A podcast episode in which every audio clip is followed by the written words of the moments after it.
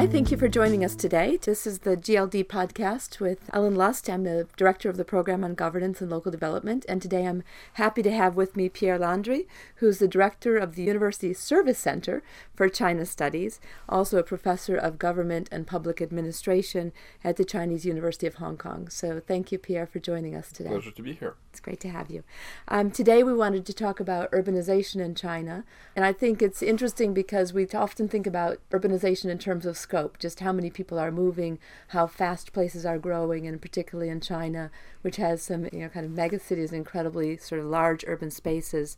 Uh, but you've been doing a lot of work looking at the impact that administrative rules and zoning and sort of the institutional changes have. And I wanted to first ask you to um, describe a little bit about those types of institutions and those changes. Um, and then I'd like to talk a little bit about what that means for China and Chinese today. Sure. Um, so maybe the simplest way to think about this is to talk about what scholars have called the nested hierarchy of China. So China is not a federal system; it is a centralized uh, regime um, that has historically always had very well and clearly defined layers of uh, local government below uh, the center, now in Beijing. And with that comes an important series of implications for staffing of the bureaucracy, uh, the rank and the status of the officials who are posted in certain localities, uh, the amount and the nature of resources that might be transferred from the local go- central government to the localities, and so on. And this goes back thousands of years. Of course, every dynasty and every regime has had its own take on, on how to uh, structure this system. Uh, the PRC is unique in the sense that it is a, it's a five tier system. Uh, it's very uh, intensive. Um, at the bottom of the hierarchy, you would have uh, townships or towns, uh, a scale of about 20 to 30,000 people. Uh, above them, you would have counties, uh, now called districts, uh, depending on how urban they are, approximately 3,000 units. Uh, all of these county units are embedded into what used to be called prefectures. They're disappearing, they're now called municipalities. There are 335 of them also now in China. So to imagine the scale, each municipality has between 3 and 7 million people.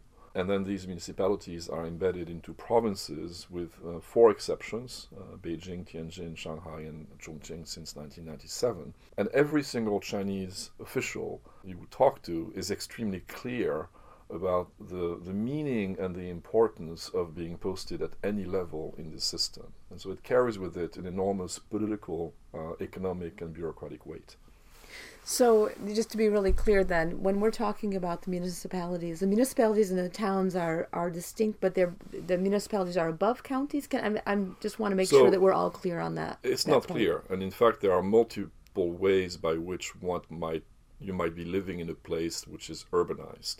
So, at some level, you could be living in a province which happens to be a city, uh, like Okay. Shanghai you can be living in a, a county level city, as they're called, Xianjishi in Chinese, that is under an ordinary prefecture. This is very rare, but, but now, but used to be very common. You could be living in an ordinary county, a sort of quote rural county, but that happens to belong to a municipality. Or you could sort of, depending on the combination of things, you can be living in an entire nested hierarchy where every single unit that it maps to has a municipal or an urban label. So a, a street committee of a city embedded into an urban district, embedded into a municipality uh, within a province would be the, the most urban you can get, basically, in the, in, in the Chinese structure. And at the other end of the spectrum, uh, you would be uh, in a township, in an ordinary county, under a prefecture of usually a more remote province, and that would be uh, the kind of extreme rural designation. Okay, okay. And you had noted these with regards to population sizes, right? So you know, twenty thousand or millions, and is do you automatically move from being des- designated, for example, a town into a city, or do you automatically move in terms of your designation just when the population becomes big enough, or is this uh, more of a almost kind of more of a political designation um, that comes about, and you could have two places of an equal population size, and yet they would have different designations? Yeah, I mean, so this is a, it's a mixture of a political process, a legal process, and a negotiation. So, depending on the rank of the unit you are talking about, different arms of the government have the authority to intervene in the designation system. So, in the Chinese practice, uh, this falls under the Ministry of Civil Affairs, which is okay. in charge of many things, uh, including these uh, these districting uh, question. And Beijing and the State Council, so the office of the Prime Minister, have the authority to designate and alter boundaries and and labels of county level units and, and above. Right, uh, what happens below the county is the job of the provinces. Okay. Uh, and what happens below the uh, township is the job of the particular municipalities where the townships are located. Uh, so it's a fairly centralized system. It's pretty rare for Beijing to intervene directly in county level affairs, and this is one of those things where uh, the government is very sensitive about that. Now, there are rules uh, on paper, and I've, I've, I've, studied those. They're not just about size, uh, they are about historical importance, they are about economic importance. Uh, there might be also about the uh, the standing of a particular place. So if you happen to be the seat of a prefecture, you are very likely okay. to be designated a, a, county level city, right? Even though you may not be very different from any other county. It's also about government strategy. Uh, so, for example, in the 1980s, the government promoted this uh, coastal development strategy and made uh, certain uh, municipalities on the coast, about 18 of them, uh, with very special designation, which was a, new creation then. So they call them, you know, uh, specially listed under the plan or deputy provincial level municipalities to really signal that these were important sort of carrying the, the brand of you know of reforms and that they had to really be highlighted as the core of, of where the government was going to mm-hmm. invest resources. They were sort of model cities in a sense. Yes, yes. And China was areas. supposed to follow the lead, and, and things would trickle okay. west gradually. We'll come back to whether or not that's actually happened in a second. But am, am, I correct that the stakes get higher, sort of the, for the higher designations, when you're saying that they don't necessarily intervene in kind of the county level or the lower level affairs? Is that also because the designations don't carry as much weight there? Or maybe you can tell us a little bit about what's at stake for. Let's start with the with bureaucrats and government officials, and then think about what's at stake for citizens. Actually, it matters for both in very deep ways. Uh, so for citizens, the main question is, is, is about what's known as the hukou, uh, which is a Chinese word for household registration system. So every Chinese uh, citizen has attached to his person an identity card, but also a little booklet that uh, ties the person to the locality where uh, he or she is from. And historically, this was used to prevent people from moving to cities during during and after the Great Leap Forward in the 1950s to to you know, prevent hoarding and so on.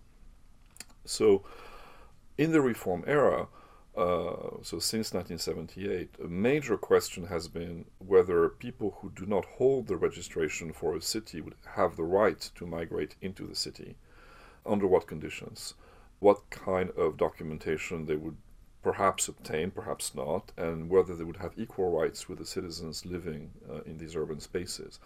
And at that time, we're talking about basically 80% of the population holding a rural hukou and 20% being urban. So this is a highly desirable thing. So, what is now at stake is that when a unit is being transformed from rural to urban, under certain circumstances and depending on, on, on, on the rank, but basically, when a township becomes what's known as a street committee, the population of that unit then acquires a an urban status. status. Uh, they may not always be aware of that, but in fact, they are now counted as being urban residents. So when China talks about things like rate of urbanization, which is a major indicator that, that, that the government is, is very uh, concerned about, uh, and that it needs to reach certain benchmarks, one of the problems is that the population is not necessarily being urbanized in a sociological sort of way uh, by living in more densely built areas mm-hmm. or having service jobs or uh, you know, whatever we think about as a city. But the simple fact that the government switches the label increases the proportion of people who are called urban, urban, even though not very much may have happened in practice to the population that's actually been switched. But sometimes it's actually very meaningful because sometimes that means that Once the, the, the, the label has changed, massive investment begin uh, to arrive in the, in the locality. Big housing projects come about, and you have effectively a reconstruction of the entire built up ecology, and uh, a new city will emerge. So it's a very complicated process. But can we talk a little bit about that for a second? Because is it that new investments start to arise and and the housing gets built, et cetera, because there's a different set of restrictions or a lack of restrictions on doing so? Is it because it has signaled that this is going to be an urban place? I mean, why would why do we get that change? I guess is the question. So it's a mixture of things. One of the important questions that, that we need to always keep in mind is that China is basically a very large bureaucracy. And it has a, a system called the Bianzhi, the allocation of jobs based on the particular type of bureaucratic unit that you are dealing okay. with. So, local government, that would be a rural government, um, say an ordinary county in a prefecture, will have an organizational tree that will be replicated across the country whenever you have this situation with a fixed number and type of agencies that this county government can have. So it will not have an urban planning committee. It will not have, you know, things like uh, maybe some. Tra- it may have a transportation bureau, but a very limited one. Uh, it may not have anything about you know, recycling. It may not have anything about trash and so on. So once a unit uh, becomes urbanized, it acquires the right to create these institutions, and then therefore the government is wealthier and has uh, more autonomy to do these things. But it also means that the units have access, for example, to the state banking system okay. for investments, right? Which which really matters because that is seen as a more uh, kind of credible uh, economy where the, the government and the state-owned banks are more likely to want to actually deploy resources. Right, right. No, that makes sense. And that actually got to the second part of my question, which is what does this mean for a government official, right? Or for right. an administrative official? I mean, part right. of it is now, especially if you're right. if you're sort of posted there, you have a lot more latitude. Yes, you have more latitude, you have more resources, you have more manpower, you have more rent seeking opportunities, you have the ability that's really important uh, in this process of building up the place to uh, uh, urbanize the land and sell the land in order to, to, to fuel uh, this urbanization process. And that does not happen in a rural area. Right. What's the percentage of sort of local investment or local um, budget that's coming from, say, local taxes as opposed to from, from central disbursements in China? It depends a lot. So there are certain taxes are shared, certain taxes like like the VAT, certain taxes uh, accrue directly to the central government, certain taxes are, are, are, local. A lot of that will depend on the on how wealthy the economy of the place is. So okay. if you have a lot of commercial activity, VAT will be important, and therefore that will mean significant resources to the local government. But you know, my take would you know, I think on average it will be something like now 60% of fiscal resources, more than 60%, go to the central authorities, and 40% stay local. But the central government also reallocates resources back to localities through transfer schemes and specially designated projects. So it's a little difficult to just conclude that the local governments have no money. I mean, they through special projects they also get something back.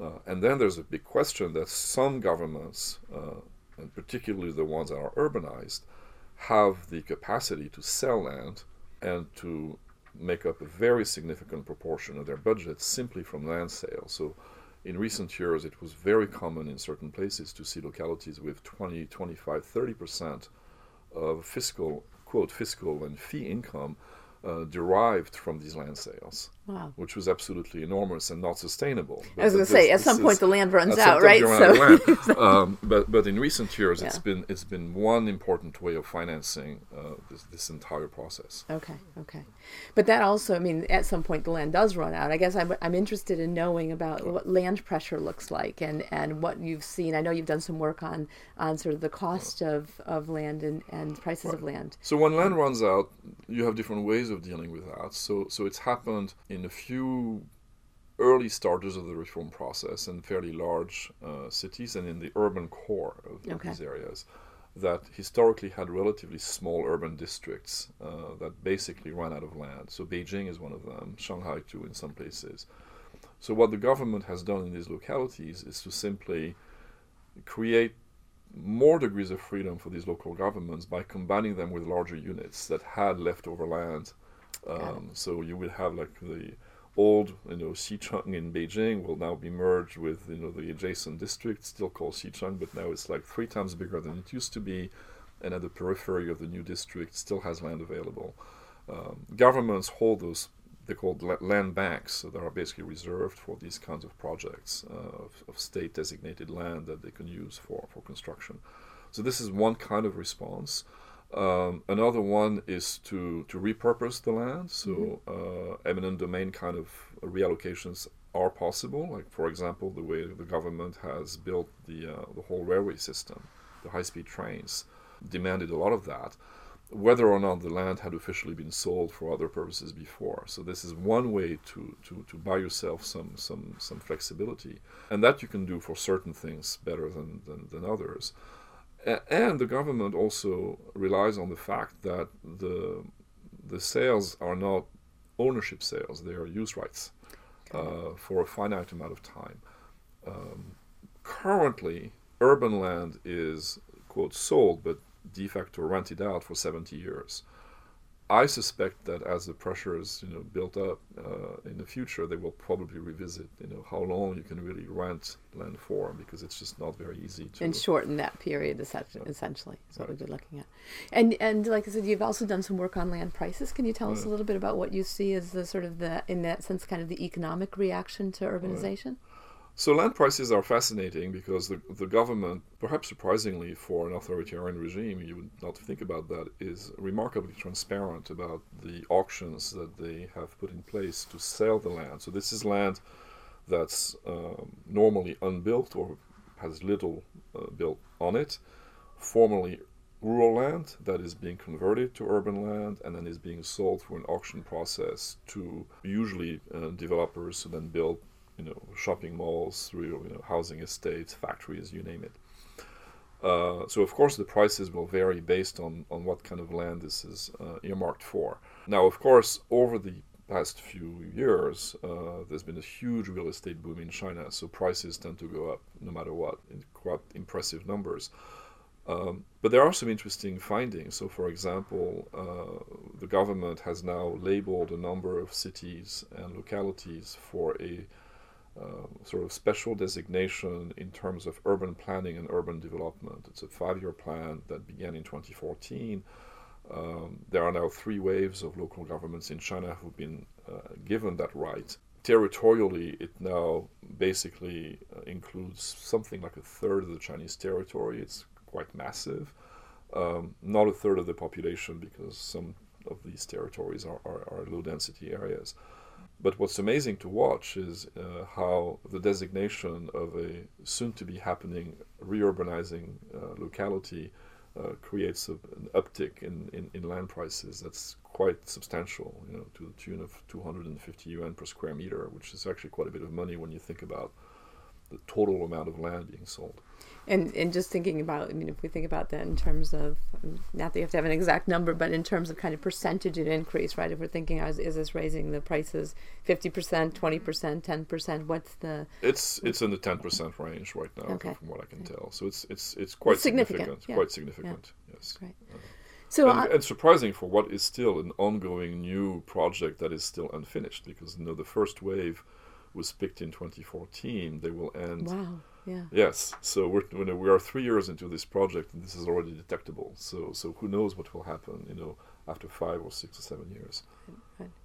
And I'm just thinking, I mean, a lot of the things you've talked about are actually there's sort of there a lot of, of power shifts underneath, underlying them, right? So if we're thinking about, um, you know, the government invoking eminent domain or, you know, sort of mergers, I mean, those tend to be very political and very contentious issues, at least, you know, in the U.S. and elsewhere, right? Um, are they contentious in China? I mean, so we think of China as being very authoritarian, but is it is it contentious there, or is are these um, what kinds of power struggles do we see around these issues? So they are very contentious. Uh, uh, in fact, my, my colleague Li Lianjiang is known for his you know coining of contentious politics in China, looking at these kinds of issues, uh, because people, of course, are kind of obsessed about the conditions under which their land will be perhaps repurposed. So if you traveled in China in the 1990s, you could see very often on big walls a character in, in white paint, chai, which means you know earmarked for demolition. Uh, and so it was being made very clear that you know something was about to happen to a neighborhood. And uh, when that happens, uh, the law is actually quite clear, and the government is very eager to make sure it happens because it's very afraid of, of demonstrations. You are supposed to get compensation. Yeah. And the compensation can be monetary, it could be a mixture of monetary and the promise of access to a new apartment, for example, being built in lieu of where you were living. Uh, it could be resettlement in a similar apartment uh, elsewhere in the city. Um, and sometimes it's much worse. And of course, a lot of games are being played to try to uh, effectively minimize compensation and maximize uh, uh, you know, profits for, for, for developers. So there's a lot of these kinds of, of anxieties uh, out there, and there were you know several important uh, cases of sometimes violent resistance um, or extremely high profile uh, cases in the media. So there was a guy in Chongqing a few years ago on top of a hill in a house who refused to be demolished. It was almost comical, and you would see everything the, around him. the, the, whole hill had been basically carved out because they were getting ready to flatten the terrain and build some gigantic thing, and the poor house was standing on top of the, uh, of, you know, on, of this ever shrinking hill, and ultimately he gave up. Or there was another case of a highway in Zhejiang province where the house stood in the middle of the highway because he refused to move, and the highway arrived at the house, and then they were deciding whether they would curve around it or, or eventually demolish the house, which they did. So you have these kinds of very funny examples, but it's happening on a, on a massive scale. Uh, and now the difficulties that arise are promises not kept. Uh, mm-hmm. So you have situations where people give up the land, the land is being destroyed, the construction of the new district begins and then the developers run out of money because the economy is slowing down and people who have been promised a new home have this half-built building to look at. Their home have, has been demolished they live in temporary housing the government doesn't have any money and the company has run away. I mean this is a very wow. typical uh, problem now of a slowing economy particularly in western china and the result, I mean, how long has that been taking place, and what's the reaction been? I can't imagine. So the slowdown, you know, the, the, significant economic slowdown in China has been going on for you know three, four years now. Okay. Uh, so we will see how long you know it con- it continues if it continues. Uh, but this is a very worrisome trend. Yeah, uh, yeah, and it's also interesting. I mean, your examples of the house on the hill or the house in the middle of the highway. I mean, also show how much the government is a little bit reluctant to just kind of you know kind of oh, walk yes. in with force and and you know boot somebody out, right? Which obviously has the, the has the yes. strength and capacity to do so. Um, yeah. But local officials a, who basically are s- deemed responsible for what's called a collective incident in which too many people are gathered uh, or too many people complain or if there is violence uh, or, or anything uh, uh that's not in, in tune with, with social harmony, these officials are dismissed. Okay. Uh, dismissed? So, yes, yes. They lose their jobs and they. Um, sometimes worse, uh, they might actually be prosecuted for it, but, but typically you will see uh, resignations of county leaders or mayors uh, when these kinds of events take place. So the, the, local officials are extremely clear that you should do everything in your power to avoid this kind of confrontation. Wow. I know you've also done a lot of really interesting work looking at sort of the promotion and the and the kind of career path of administrative officials, and and I'm interested in understanding how these negotiations over the designation of urban land and urban space are are affected or affecting this kinds of um, interest in yeah in promotion and and kind of um, the career paths. The designation of land itself i think is not absolutely critical but the designation of the place yeah, the, okay. the level of the city that you are talking about is it a city or a district is it a prefecture or a municipality that is absolutely critical uh, because how much power and authority you have will really depend on, on the label right. that, that that's, that's assigned to you. Um, there's a very interesting process also in cities now of, of kind of de facto re-centralization because counties uh, and county level cities now are being turned massively into urban districts. And ironically, in China, an urban district is not a particularly powerful unit of government. Um, they lose many of the trappings of a full fledged government that a county level city will have, and many of these bureaucracies are directly managed by the municipal government and okay. one level above them. So, the, so the, the, the substantive authority of, of, of, an urban district tends to be reduced. And that's happening now more and more because the, the urban process has kind of you know, been on, on the uptick. So you have many, many more cities and municipalities that want their own control over right. their territory that are very eager and happy to transform counties into districts and to assert their authority over those districts. Right.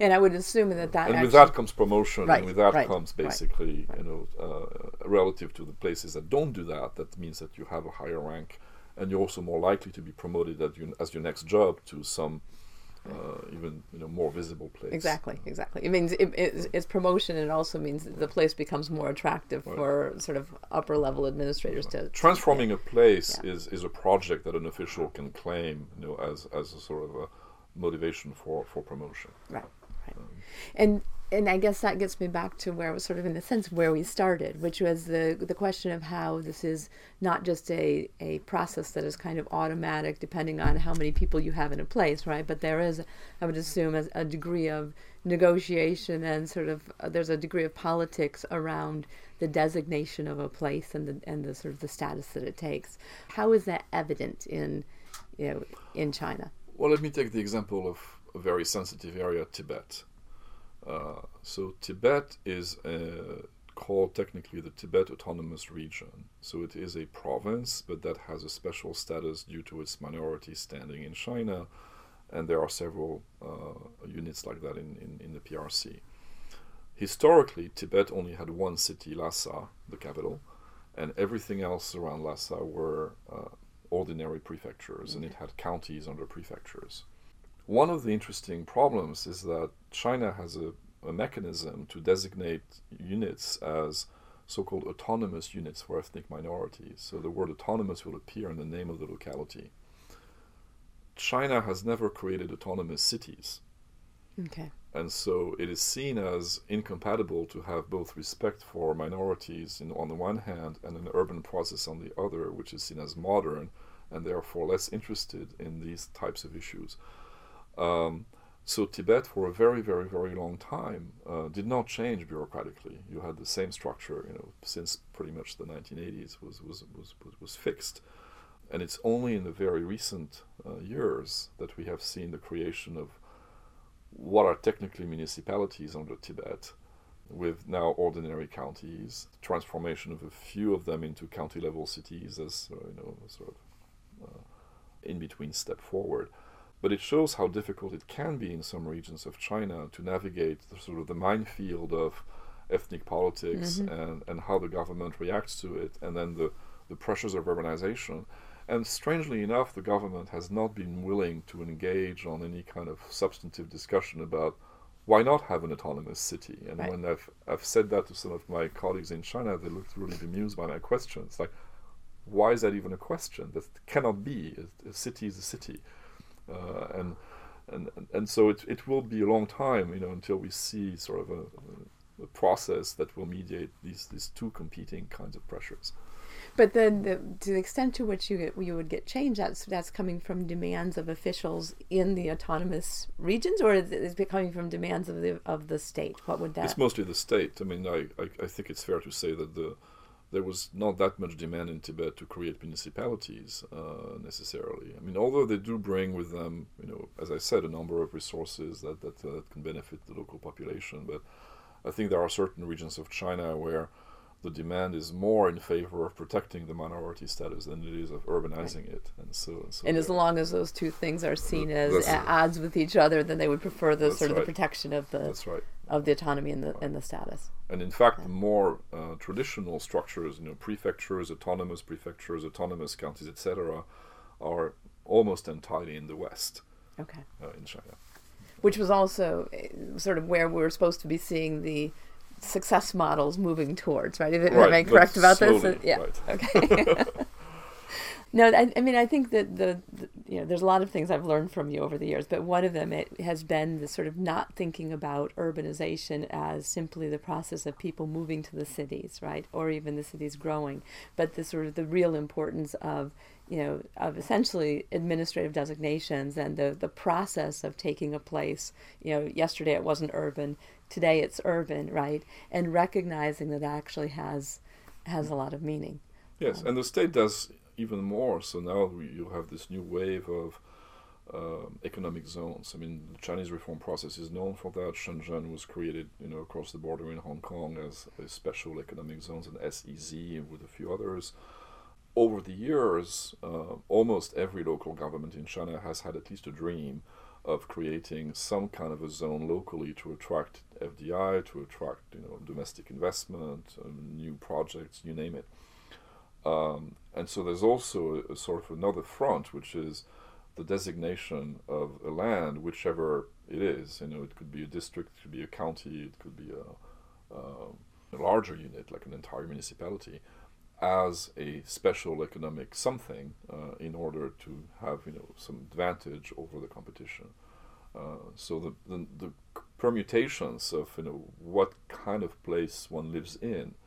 You know, do you live in a in a village or an urban unit, as it's called? I mean, a uh, neighborhood committee um, under whatever, you know, under a county or an urban unit, and then is there or is not there some economic zone where you happen to be, and how does that mesh with the third level of government and the fourth level of government? Means that you have hundreds of possible combinations of how one might be governed as a Chinese citizen, depending on where you live. Um, and you recognize um, this as a Chinese citizen, or or you or life revolves around you. No, you recognize that. I mean, people are pretty aware of what that means because you know hukou is very important. Yeah. Everyone is intensely concerned uh, about hukou because with that comes your ability to send your kids to the local school or not, with you know, access to, yeah. to, to, public services, the ability to buy or not buy a home in a certain place is sometimes restricted by by, by hukou status. Um, the quality of life, home prices. Once you become a homeowner, it's extremely important to understand what these designations and zones really mean because they have you know, very obvious material benefits for uh, for, for homeowners. Um, so it matters, and, and people think about those things. Excellent, as do you. So thank you. I want to I want to again thank you for for helping us to understand this a little bit more and, and to bringing this I think really important um, changes to our attention. My pleasure. Thanks for asking me. Thanks.